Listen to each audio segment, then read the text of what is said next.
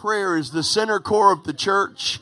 This is what we're doing. We're praying. Hallelujah. Worshiping, blessing, magnifying, glorifying, seeking. Hallelujah. Hallelujah. Hallelujah. Hallelujah. Oh, hallelujah. We give you praise. Oh, hallelujah. We praise you, Lord. We glorify you. You're worthy, Lord. You're worthy, Lord. You're worthy, Lord. Hallelujah. You know, the Bible says when they ministered to the Lord, the Holy Ghost spoke. When they ministered to the Lord, the Holy Ghost spoke. There's a place where we come into his presence, and it's in that place that he speaks. How many know he wants to speak to us all the time? He is speaking all the time.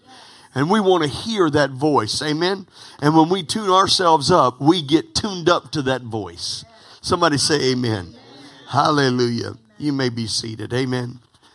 Hallelujah. Our subject matter today, it's a season of devotion. What is devotion? What are we talking about when we talk about devotion? The definition of devotion is this. Devotion means, or devotion to God means this. It implies an ardent affection for Him. I'm affectionate towards Him. I'm not at a distance, I'm affectionate toward Him. How many of you understand God wants us to come to Him?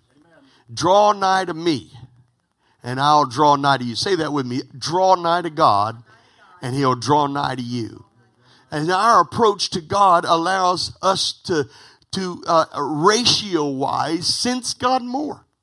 It, because God's ever the same. How many know He's the same yesterday, today, and forever? How many know that He's the same? Look at your neighbor and say, God's exactly the same. He's exactly the same. I, I was reading Brother Hagin's book uh, on fasting, you know, because during this season of the year, you know, a lot of churches will start out and they'll do 24 days of fasting or 21 days of fasting and all those things. And uh, I am not against fasting, I'm for fasting. How many think we ought to fast?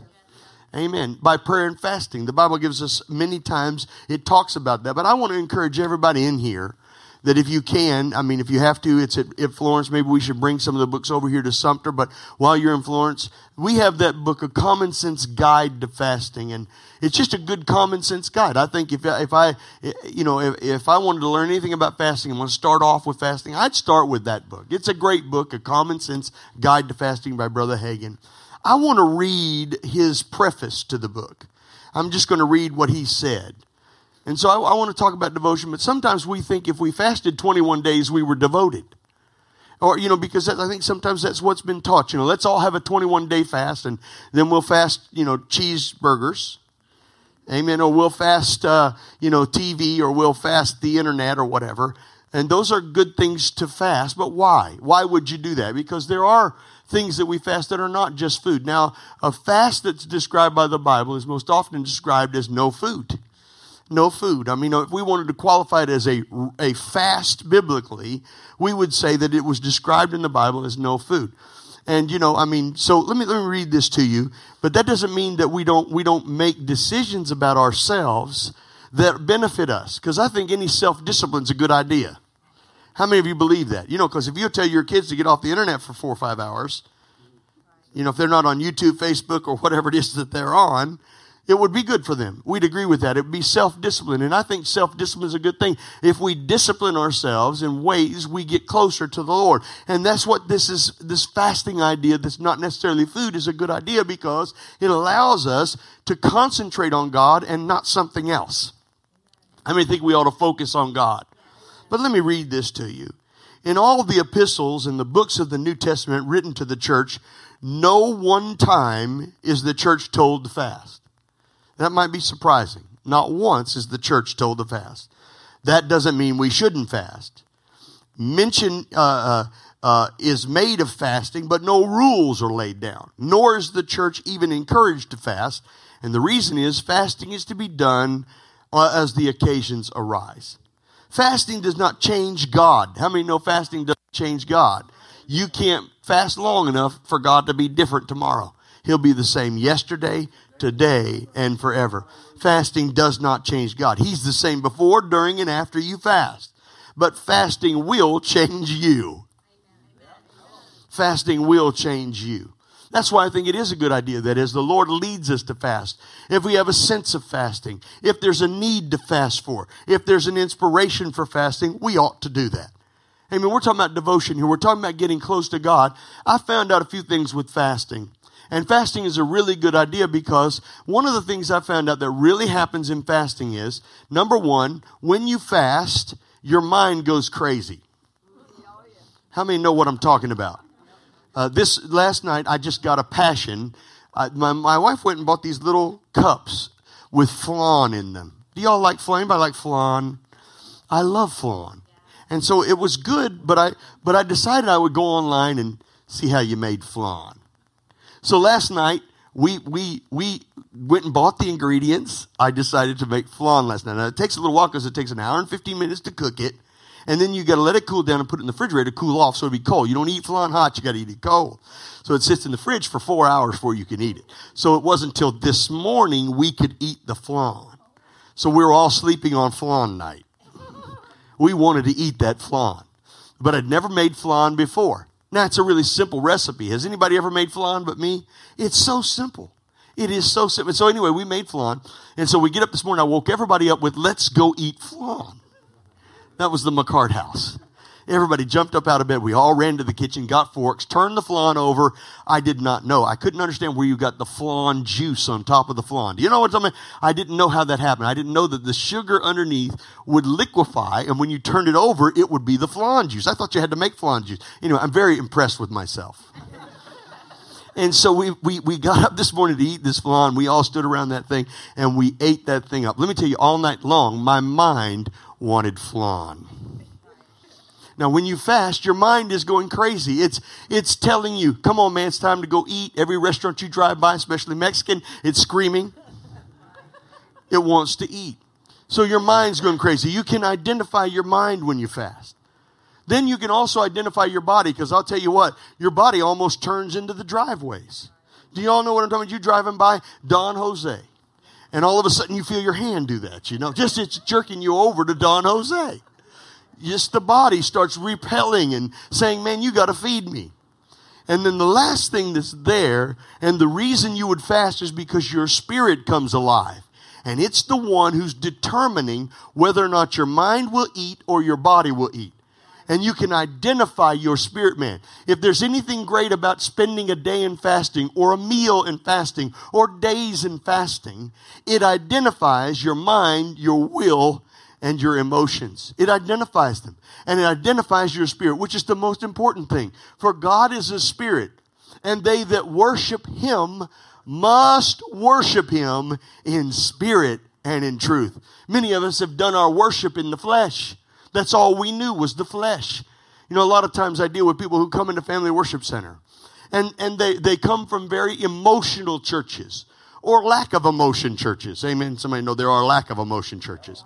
And so they come from one of these places. Either they don't want to apply themselves to worship because of the lack of emotion. Well, we need to be calm, cool, collected here. And it's very worshipful. And, and then there's other people who come in and they've just been running around the building for every day and you have this thing that comes in, but there's a difference between emotion and spirit. There's a difference. We're not emotions when it comes to worshiping God. Because if you're not careful, you can get emotional. My wife has to get onto me all the time. I'll tell you why. I'll give you, for instance, my wife, my daughter went to band competition a couple weeks ago. It was the uh, uh regional band competition. So when she went in, it's her first time at the band competition. I'm dad. She goes into the room when she comes out, frown on her face. She's like, I was intimidated. I was scared. I was nervous. They were laughing at me behind the curtain. Now, let me tell you who dad is. I'm ready to go down to the judge's office. I want to meet with the judge and I want to let them know how I feel. Because my emotions are charged up. Two weeks later, I'm like, eh, she just, you know, she just was nervous. Because I realized that all those things were what happened to her at the moment. And I realized that if I had gotten emotional, see, that's how we are, isn't it? We get emotional and we work on imp- the, the moments that we're in. We want to do everything at the moment. But I found out, you, you know what my wife would do? She'd say, You're not going to talk to the head judge. You're not going down to the school to talk to the principal. You are not going. And she helps me that way because she knows if I went down there, we'd have a war. I'm trying to get my son transferred. You know, I shouldn't tell him I better be quiet, but I'm trying to work on some things, and and and it hadn't gone exactly as I had anticipated. And and there's more hoops to jump through, but I'd like to just go down there and let them know the one hoop. Does anybody know what I'm talking about? We can't deal with God that way. He's not an emotion. Do you understand? God's not emotional. When you have these moments that are emergencies, and I found out as pastor that that happens to a lot of us that, that everything that we go through, at the moment we go through it, is an emergency. It's an emergency. And if the pastor of a church went off of everybody's emergency, I'd be down at the hospital for every, you know, ingrown toenail. Because that's an emergency. But the truth is, there are, there, there's a God who knows all of this stuff, who understands everything about it. And he said we can cast all our cares on him, for he cares for us. Yes, you're an emergency, but I got news for you. God's not emergencized. He didn't get nervous because you went through an emergency or you had a moment or an issue. He's the same yesterday, today, and forever. And I want to say this fasting makes a difference. It, and I, I would suggest if we're doing this moment of devotion and we're working on devotion, fast a meal this week. Fast a meal over the course of your week. I mean, I'm not telling you to fast days. Now, if the Lord leads you to fast, you know, I have a sense that I need to fast. I have a sense of that. We don't move by feelings. I try not to use the word feeling very much. The Bible uses the word they sensed. When they wrote the Bible, the Bible says they sensed. They sensed it. In other words, it was a spirit upon them or a spirit moving in them. It wasn't just feelings. We don't have to think that the Bible was written by emotions. It was written by the Holy Spirit. They sensed God. They sensed Him move upon them. And that, that just might seem like words, but maybe for us it would help us identify better what's really happening to us when God is speaking to us. Somebody say amen.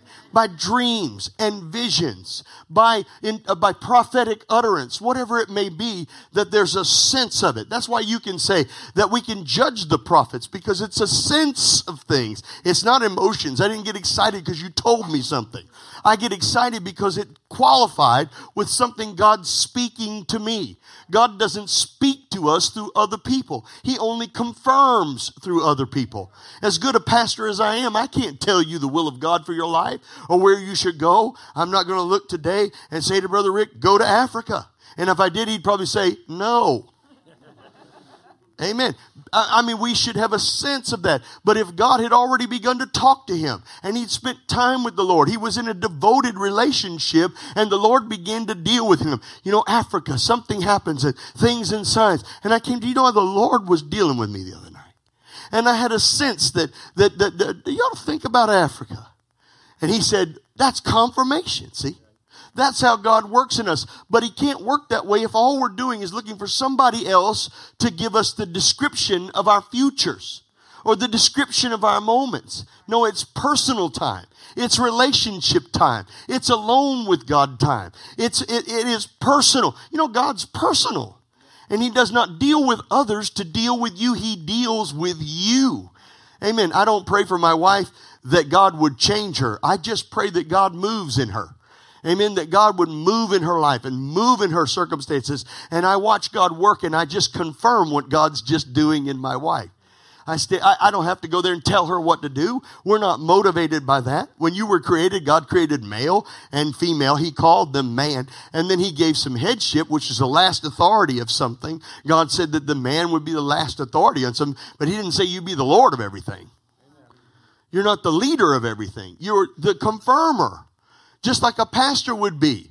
And you're praying for God to come as we pray devotion and we're praying over our kids and all these things.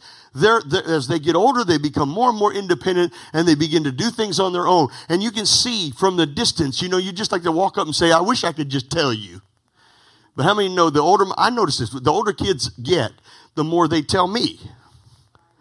I, I notice they begin to instruct me about what I'm supposed to do. And yet I've been here 56, 55 years, going on 56 years. I've already been there. How many know what I'm talking about?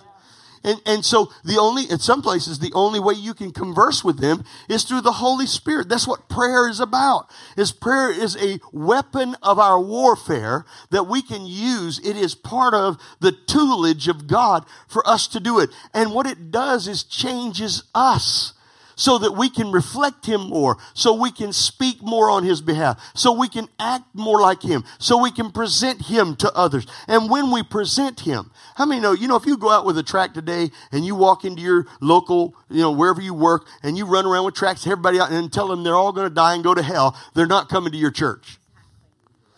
But if you can go in and be everything Jesus is, when they're in need, they'll call you and you can say, Listen, I know where I can take you. That's how we grow churches. That's how we grow our lives. Is that God manifests in us every day, and that manifestation makes a difference. He says it this way fasting doesn't change God, He's the same before, during, and after. But fasting will change you. It will help you keep the flesh under, and it will help you become more sensitive to the Spirit of God. That's simple, isn't it? It's good to fast when things are pressing in on you and you need to wait on God prayerfully. Or the Lord may speak to you or lead you to fast. If the Lord lays a fast on your heart, do it. He has spoken to me in this manner several times. The longest I've ever fasted, however, is three days. The Bible lists these reasons for fasting. Are you ready? To minister to the Lord. And when they ministered to the Lord, the Lord spoke. They laid hands on and ministered to others after they had prayed and fasted and to draw close to God in times of danger. These are the three reasons listed in the Bible for fasting. These are the scriptural reasons. You don't need to fast to defeat the devil. How many of you understand you don't have to fast to defeat the devil? Anybody that tells you they're trying to whoop the devil, you can't anyway. You'll never be able to whoop the devil. That's not your job. That's not what God called you to do. Jesus handled that. Somebody say amen. Thank God for Jesus. Thank God for Jesus. He handled all that. He took care of all that. See, it's not a manufactured thing. It's a, it's a spirit led or an advised thing by the Holy Ghost. And I'm just encouraging you to, to, to examine the idea of fasting for your life. And if the Lord should lead you or you sense it or whatever, then follow in that direction. I'm just encouraging you this morning to be devoted to God. Be devoted to Him. Have a sense of devotion. And I know this will work. I know it's one of the methods that will work in our life. Fasting helps you keep your body under. How many know that He wants us to keep our body under? So, what is devotion? What is the definition? Devotion to God implies an ardent affection for Him, a yielding of a heart to Him with reverence, faith, and piety in every act, particularly in prayer and meditation. God wants us to be full of Him. How many know He wants us to be full of Him? This season of devotion, I want to encourage you. Take some time, set aside a place alone with God. Set aside uh, moments in His presence. Turn on some worship music in your car. You know, you could turn off the country music for an hour. Somebody say amen. Set, set some worship in your house. Take some time. And I'm not talking about you doing it with the family. I'm not talking about having a devotional. There's nothing wrong with devotionals. We should have them. I have them in my house from occasion to occasion. I just kind of follow God and do devotions with Him or whatever. And then, then, then we don't. And then we do. And then we don't. Then we do. I don't want anything to become religion. How many know we're not religious? Look at your neighbor and say, Don't be religious. We're not religious. We're led. There's a big difference between being led or being religious. For as many as are led, led by the Spirit of God. They are the sons of God. You're not to be religious. It's not duties. It is led. It's leadings. We ought to be in a position to be led by the Holy Spirit. You know, I'm going to give you a for instance, and I don't care if they're watching. I've already written him and talked to him. But I talked to y'all several weeks ago. Maybe it was a month or two ago. The Lord had been dealing with me about the young man that comes to my church that was in the quarterback for the football team. Y'all remember the story? I didn't tell that anywhere else but here in Sumter. So the only place I talked about it, but I sometimes I'm working through things. You know, if I'm talking, I hadn't made my decision yet. Does anyone know what I'm talking about? If I'm still talking about it, I'm not done. And so I knew that there were things that were working and I needed to work them out. But the Holy Spirit had begun to deal with me. And the Lord said this to me clearly. There's good and there's better. There's good and there's better. This young man had a great opportunity. The university that had first initially wanted him to come had offered him and his brother a scholarship. They wanted him. They made him their number one recruit in the nation. He's now listed as the top 10, one of the top 10 quarterbacks in the United States. And they wanted him at Syracuse University. They had come to his football games. The coach had flown down from Syracuse, came to his football games, and was there. But the Lord told me, Steve, there's good and there's better. When I prayed with them at the front, I tried to say that. I didn't know how to say it to them. But I was trying to say it. And I called his dad's phone and I was going to tell his dad, but the Lord said, I don't want you to do it that way. This is what I'm talking about. See, I'm not the leader, I'm the one who can confirm. And I, I felt like if I had said something, either it could have been rejected, which is not good, or it could have been accepted, which wouldn't have been the choice. I could have influenced the choice the wrong way. But I waited on the Lord and I began to pray about it. And all of a sudden, out of nowhere, South Carolina decided to go after this young man majorly. If you know anything now, they have NIL deals and all this stuff like this. So it's different now. Kids get paid and all kinds of things by these companies to go. And so anyway, I, he had good. It was good. But the Holy Spirit said, and there's better. That doesn't mean that good wasn't good. It would have been good. He could have gone to Syracuse and it could have been good. But I know something. He could also have done something else that would have been better. God wants us to always have good. He has an, all good things, right? He said, good things.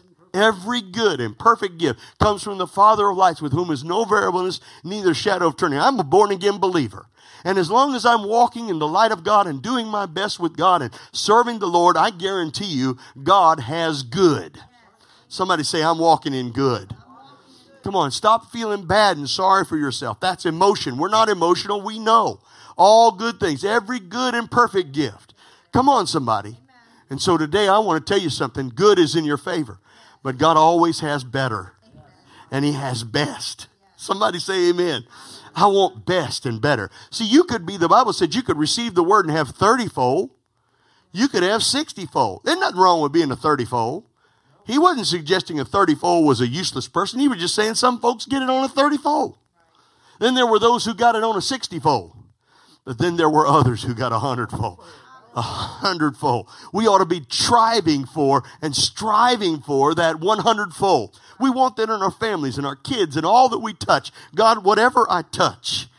And so today, this young man decided to leave the Syracuse, and he's now the quarterback at University of South Carolina, one of the top ten in the nation. It could have been good, but God had better. I want to say that to you this morning. I want to say that's the, the, that's what we're attempting to do. Now it's his decision, it's his life. I'm not living his life. But I was praying for him and believing God for him. I couldn't steer him or direct him, but I know that God can. How many know God can do exceedingly, abundantly, above? Hallelujah. All we can ask or even think. Hallelujah. Now God wants you to walk in his goodness. Somebody say amen devotion to God makes a difference. I use this in Florence, and I would like to read it to you one more time. I think it'd be great for you to hear it. And it's just about the woman, the, the sinful woman that was forgiven, uh, found in uh, Luke chapter 7. There were two stories of women who poured water and oil on Jesus' feet. This is one of those stories. And I want to read this one to you. Just listen to the story. This is devotion, this is loving God. A sinful woman is the story. Verse 36, uh, Luke 7, verse 36. One of the Pharisees asked him to eat with him. And he went to the Pharisee's house and reclined at the table. And behold, a woman of the city was a sinner. And when she learned that he was going to be reclining at the table of the Pharisee's house, she brought an alabaster flask of ointment. And standing behind him at his feet, weeping, she began to wet his feet with her tears, and she wiped them with her hair from her head, and kissed his feet, and anointed them with oil. Hallelujah. Now, when the Pharisees who had invited him saw this, they said to him, If this man were a prophet, he would not have let her do that. He wouldn't have let this woman who's touching him touch him, for she's a sinner. And Jesus answered and said to them, Simon, I have something to say to you. And he answered, Say it, teacher. A certain money lender had two debtors. One owed 500 adarinian and the other owed 50. When they could not pay, he canceled the debt of both. Now, which one of them loved him more? Simon answered, The one, I suppose, who he canceled the larger debt. He said to him, You have judged rightly. Then turning toward the woman, he said, Simon, do you see this woman? I entered your house. Did you give me water for my feet? But she has wet my feet with her tears and wiped them with her hair. You gave me no kiss, but from time, from the time I came in, she ceased not to kiss my feet. You didn't anoint my head with oil, but she anointed my feet with oil. Therefore I tell you her sins, which are many, are forgiven, for she loved, listen, for she loved much. The reason she came and got down at his feet and poured the expensive oil on his feet and cried over his feet and wiped his feet with her hair. Now you understand, when they walked around on those, dirty roads, when they came in, when you've walked around in a dirt patch somewhere and you came in and the brown was all over your feet, she had now wiped her hair to clean his feet because she loved much. And Jesus identified the fact that, okay, Simon, I came in your house, but you didn't do any of these things. She did. And I want to say to everybody in this room devotion is loving God much. It's not just having a random service to God or I went to church on Sunday. Did you wipe his feet with your tears and with your hair? He goes on to say, Therefore I tell you, her sins which are forgiven, she loved much. But he who is forgiven little loves little. And he said to her, Your sins are forgiven. Then who, those of you that were at the table with him began to say among themselves, Who is this man that even forgives sins? And he said to the woman, Your faith, your faith has saved you. Go in peace. Devotion is ardently, supremely loving God. It's not, I sort of love God. That's why he said it this way. You can't be in between the two, right? He said, I'm either hot or I'm cold but lukewarm. What does it take not to be lukewarm? It takes what you've done this morning, nine o'clock in the morning, get to church. Why? Because you're willing to wipe his hair, wipe your hair on his feet. Hallelujah. When you go home and you spend some time alone, I don't care if it's in the bathroom, spend some time alone with God. Amen. Take your, take your Bible and read. I mean, be, be respectful. You understand what I'm saying. I don't want to tell anybody to do something disrespectful, but I'm telling you, find places to be alone. Listen to worship music. Tell somebody else your story. Give a testimony. Refer somebody to what God's done. Share with them the goodness of God. You know something? It's the goodness. You remember this. It's the goodness of God that leads men to repentance. It's not whooping up and tearing up and tearing down. God loves us so much You may not believe this, but since the day you were born, He covered so many things. He carried so many things. The angels helped you with so many things. Trust me, to whom much is forgiven, they love much. If we only understood how much, come on, somebody, let's lift our hands one more time. Would you do it?